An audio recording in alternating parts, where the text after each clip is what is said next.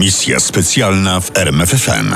To ja zwerbowałem USA, czyli zagmatwana historia pułkownika Kuklińskiego. W 1997 do radia RMFFM zadzwonił telefon. Telefon, który przejdzie do historii. E, Chciałbym skorzystać e, z pośrednictwa waszej rozgłośni, aby w tym momencie dorzucić kilka słów. Kilka słów dwóm dziennikarzom RMFFM, Markowi Balawajdrowi i Bogdanowi Zalewskiemu, dorzucić chciał sam pułkownik Ryszard Kukliński. O skazaniu na e, śmierć dowiedziałem się kilka miesięcy już po e, tym wyroku. W kraju było to ukryte tajemnicą, ale w jakiś sposób to do mnie dotarło. Moi amerykańscy przyjaciele też chcieli e, ten fakt ukryć, ale kiedy się zorientowali, e, że wyrok ten odczytam jako najwyższą nagrodę za swój czyn, wtedy powiedzieli mi całą prawdę. Była to pierwsza rozmowa pułkownika Ryszarda Kuklińskiego w polskich mediach. Ale zanim do niej dojdzie, wróćmy do początku zagmatwanej historii pułkownika. Jest poniedziałek 2 listopada 1981 roku. Pułkownik Ryszard Kukliński rozpoczął zwyczajny dzień służby w sztabie generalnym. Około pierwszej po południu od pracy oderwał go dzwonek telefonu. Kukliński, słucham. Do mojego gabinetu. Natychmiast. Wzywał generał Wacław Szklarski, szef zarządu operacyjnego. Kukliński zostawił niedokończoną robotę i wyszedł. Byłem zaskoczony szorstkim tonem generała, który zawsze tytułował mnie Rysiu. Wspominał po latach Kukliński. W gabinecie oprócz Szklarskiego był również generał Jerzy Skalski, zastępca szefa sztabu generalnego oraz dwóch pułkowników z zarządu pierwszego operacyjnego. Wszyscy milczeli. Dopiero kiedy Kukliński usiadł, odezwał się Skalski. Mam wam do zakomunikowania dwie ważne wiadomości. Po pierwsze, grupa sekretarzy twardogłowych wystosowała ultimatum do generała Jaruzelskiego. Jeśli nie wprowadzi stanu wojennego, to oni są gotowi przejąć inicjatywę w swoje ręce. Po Skalskim widać było zdenerwowanie. Mówił podnieconym głosem i trzęsły mu się ręce. Po krótkiej pauzie mówił jednak dalej. Druga wiadomość z Rzymu. Wiadomo, że ostatnia wersja planów stanu wojennego jest w rękach amerykańskich, jest w Langley, w CIA. To mówiąc, spojrzał na Kuklińskiego. W tym momencie serce mi przestało bić i pamiętam jak dzisiaj, że z rąk zaczęła mi ciec woda. Tak mi się ręce trzęsły. To nie był pot, mnie się nigdy ręce nie pocą. Po prostu zaczęła mi ciec woda. Nikt jednak nie zwracał uwagi na bladego z emocji Kuklińskiego. Pułkownicy zaczęli się nieskładnie tłumaczyć. Generał Szklarski narzekał na MSW. I wtedy postanowił odezwać się Kukliński. Już miał poukładane, co powie, już otwierał usta. Ale zniecierpliwiony Skalski wszedł mu w słowo. Nie jestem tu po to, aby śledztwo robić, bo też jestem podejrzany. Towarzysze, musimy się zastanowić nad sytuacją, wyciągnąć wnioski i wprowadzić je do planu. Skalski nie szukał w tym gronie szpiega, bo był przekonany, że tu go nie znajdzie. Martwił się nadchodzącą wielkimi krokami konfrontacją z Solidarnością. I ujawnieniem prowokacji, o którą generałowie podejrzewali Ministerstwo Spraw Wewnętrznych. Na koniec spotkania Skalski zapewniał towarzyszy o rozpoczęciu dochodzenia przez WSW, Wojskową Służbę Wewnętrzną. Nie powiedział tego głośno, ale liczył na odkrycie matactw rywali z MSW. Skorzystał na tym Kukliński. Uspokoił się i zaczął myśleć rozsądnie. Podczas przesłuchania 16 lat później przyznał. Skalski mi uratował życie. Nawet nie wie o tym. Jaka była przyczyna tak mocnych słów? Czy generał Skalski tylko przypadkiem przyglądał się Kuklińskiemu? I czym była wiadomość z Rzymu? Żeby odpowiedzieć na te pytania, trzeba przyjrzeć się postaci pułkownika Kuklińskiego, bowiem to właśnie on odgrywał w tej historii główną rolę. Kukliński był szefem oddziału planowania obronno-strategicznego. Zdobył sobie ogromne zaufanie generałów Ludowego Wojska Polskiego i marszałków Armii Radzieckiej. O jego zdolnościach stratega opowiadano sobie anegdoty. Kuklińskiemu często zdarzało się chodzić bez butów, w samych skarpetkach po ogromnych mapach sztabowych rozłożonych na podłodze. Jak opowiadał Czesław Kiszczak. Przystawiał wówczas na nich korowody chorągiewek, pozorując w ten sposób ruch jednostek wojskowych podczas operacji. Podobna historia miała zdarzyć się podczas manewrów wojsk Układu Warszawskiego w NRD. Ale tam pułkownik popisał się bystrością umysłu w obecności marszałka Dimitrija Ustinowa. To wówczas zachwycony marszałek poklepał Kuklińskiego po plecach, mówiąc przy tym Wod ma ładziec. Zachwyt marszałka szybko podchwycili inni, tak że wśród towarzyszy radzieckich Kukliński uchodził za najzdolniejszego polskiego oficera młodego pokolenia. Lecz Maładiec miał jeszcze drugą, ukrytą zdolność, o której wiedzieli nieliczni. W 1972 roku wybrał się z grupą oficerów w rejs po Bałtyku i Morzu Północnym. Jednym z portów, do których zawinął jacht, była Haga. Kukliński zniknął na kilka godzin. Nikt z załogi nie wiedział, co się z nim dzieje. Tymczasem spotkał się wtedy z oficerami CIA. Przekazał Amerykanom studium strategiczne pod tytułem Rola Ludowego Wojska Polskiego w przyszłej wojnie i wyłączenie LWP z wojny. Aż 500 stron maszynopisu. Tymczasem historycy i oficerowie różnie mówią o początkach współpracy Kuklińskiego z CIA. Nie wszyscy widzą jej początek w 1972 roku.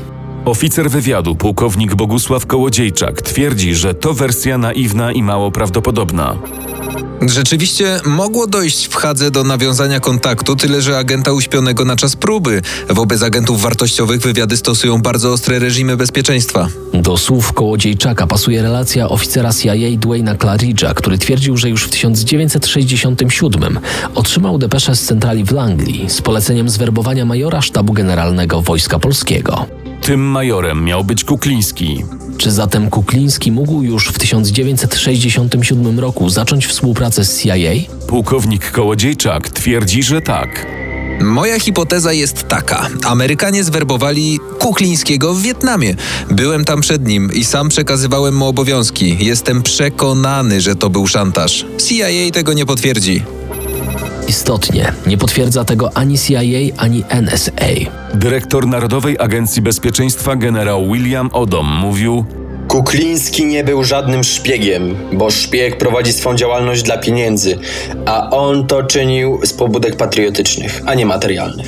Ale i w tym przypadku pojawiają się wątpliwości. Szef wywiadu i kontrwywiadu MSW generał Władysław Pożoga mówił, że kontrwywiad wojskowy spaprał sprawę Kuklińskiego.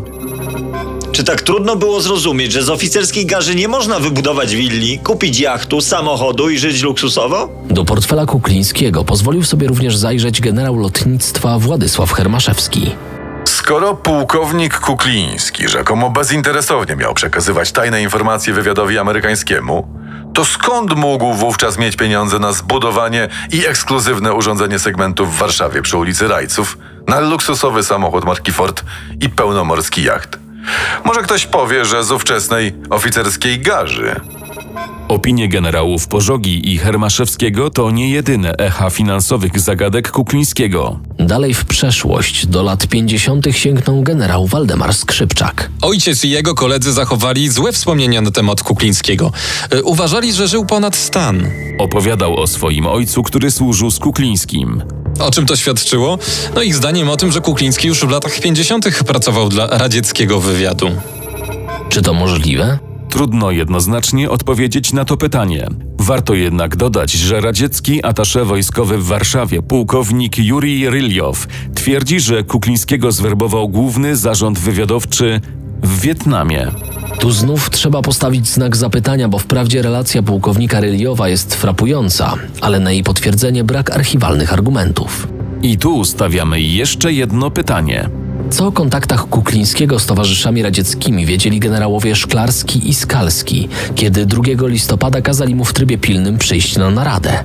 Na pewno zdawali sobie sprawę z ogromnego miru, jakim cieszył się Kukliński wśród wysokich oficerów radzieckich. Ale czy wiedzieli coś o jego rzekomej współpracy z wywiadem Wielkiego Brata? W tej kwestii obaj milczeli. Natomiast Skalski i Szklarski twierdzili, że nie mieli pojęcia o współpracy Kuklińskiego z CIA. Czesław Kiszczak, wówczas szef WSW, przyznał otwarcie.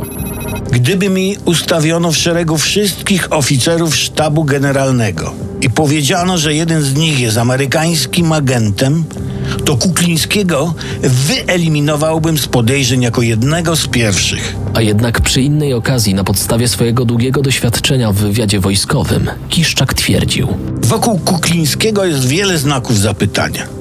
Namiętności Kuklińskiego, połączone z miejscem służby, sprawiły, że on aż się prosił, żeby spróbować werbunku. Kukliński o tych zapowiadanych przez Kiszczaka werbunkach wyraził również swoje zdanie. To ja zwerbowałem USA, a nie oni mnie do walki o wolność Polski z Rosją radziecką. Zaczęło się od rozmów z kolegami oficerami na temat grożącej światu III wojny światowej. Doszliśmy do wniosku, że niezależnie od tego, kto tę wojnę wywoła, przez Polskę w ciągu pierwszych 10 dni wojny przetoczy się lawina trzech frontów. Oficerowie Wojska Polskiego nie wierzyli w atak jądrowy Stanów Zjednoczonych na Związek Radziecki.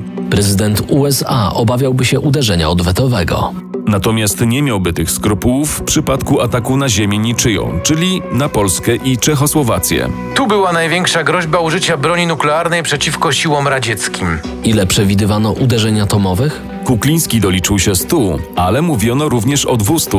W wyniku takiej hekatomby wzdłuż Wisły przez centrum kraju i na zachodzie, mniej więcej wzdłuż Odry i Nysy Łużyckiej, powstałby ogromny pas ziemi spalonej jądrowymi wybuchami. Według szacunków Sztabu Generalnego liczba ofiar w wyniku tej pierwszej fali ataków atomowych miała wynieść około 2 miliony ludzi. Po kolejnych uderzeniach kraj zmieniłby się w jądrową pustynię. Kto by przeżył? I właśnie to pytanie skłoniło pułkownika Kuklińskiego do rozpoczęcia współpracy z CIA. Całkiem poważnie obawiał się on wojny z NATO. Plan istniał, a jeśli był plan, to jego wykonania nie można było wykluczyć.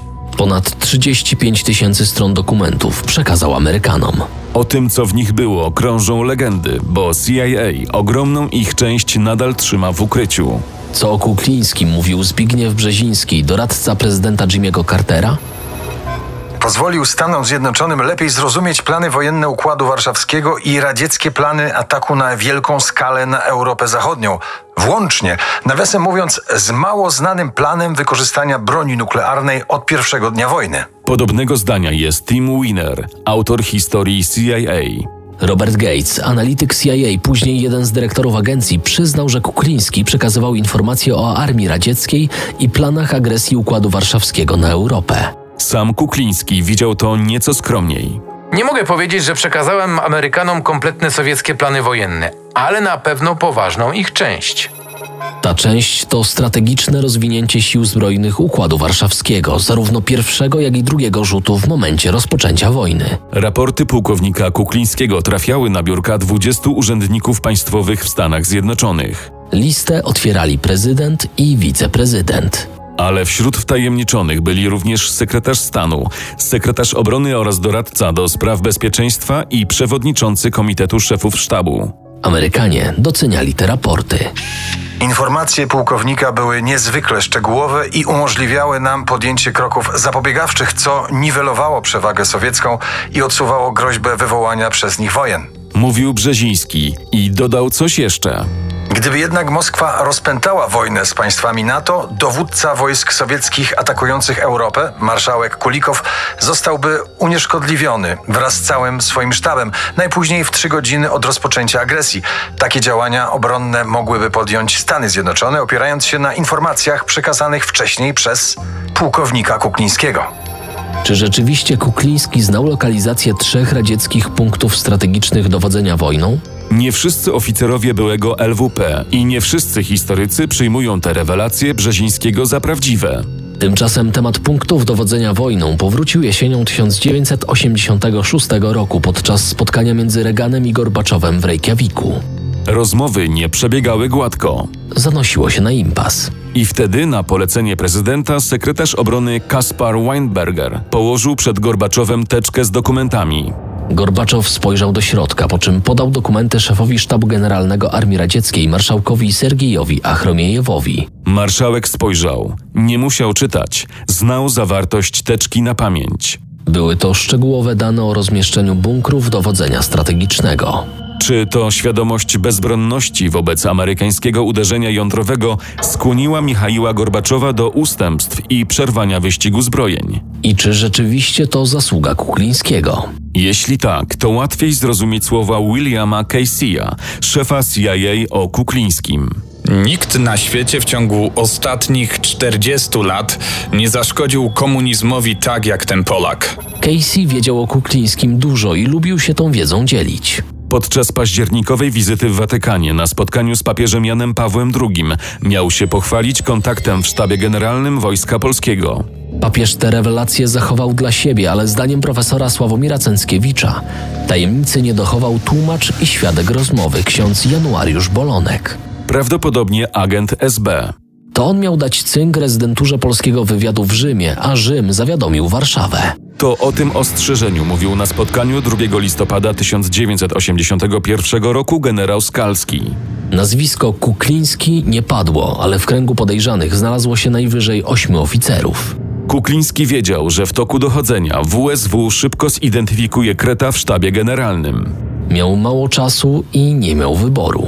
Jeśli chciał zdążyć z ewakuacją, musiał się spieszyć. Zawiadomił CIA i czekał. Ostatnie dni pobytu w Polsce były dla Kuklińskiego nerwowe. Po spotkaniu z generałami 2 listopada wrócił do domu. Starał się zachowywać normalnie. Spotykał się ze znajomymi. Brał udział w imprezie z okazji rocznicy Wielkiej Socjalistycznej Rewolucji Październikowej. Chodził do pracy i rozmawiał z generałem Florianem Siwickim. Nikt poza nim, jego rodziną i agentami CIA nie wiedział, że przygotowuje się do ucieczki z Polski. I nikt go jeszcze nie podejrzewał. Pułkownika ewakuowano razem z rodziną w nocy z 7 na 8 listopada 1981 roku. Jak? Być może samolotem British Airlines do Londynu. Być może w furgonetce amerykańskiego konsulatu do Berlina. W maju 1984 roku zaocznie skazano Ryszarda Kuklińskiego na karę śmierci. W 1990 roku wyrok złagodzono do 25 lat więzienia. Pięć lat później wyrok uchylono, a w następnym roku przywrócono Kuklińskiemu stopień pułkownika. 22 września 1997 roku wojskowa prokuratura umorzyła śledztwo przeciwko pułkownikowi Ryszardowi Kuklińskiemu, uznając, że współpracując z amerykańskim wywiadem działał na rzecz Polski w stanie wyższej konieczności. Komentując sprawę pułkownika Kuklińskiego, jego zwierzchnik, generał Jaruzelski, powiedział: Jeśli uznamy Kuklińskiego za bohatera, to znaczy, że my wszyscy jesteśmy zdrajcami. Wiele zamierzonych i niezamierzonych nieporozumień powstało wokół osoby pułkownika Ryszarda Kuklińskiego. Jedni dziękują mu za ocalenie świata przed wojną jądrową, inni zarzucają mu zdradę Polski. Jak było rzeczywiście, zapisano w dokumentach CIA i KGB, które znajdują się w Langley i w Jaseniewie. A to oznacza, że jeszcze długo nie dowiemy się, jaka jest prawda o Ryszardzie Kuklińskim. Misja specjalna w RMFFM.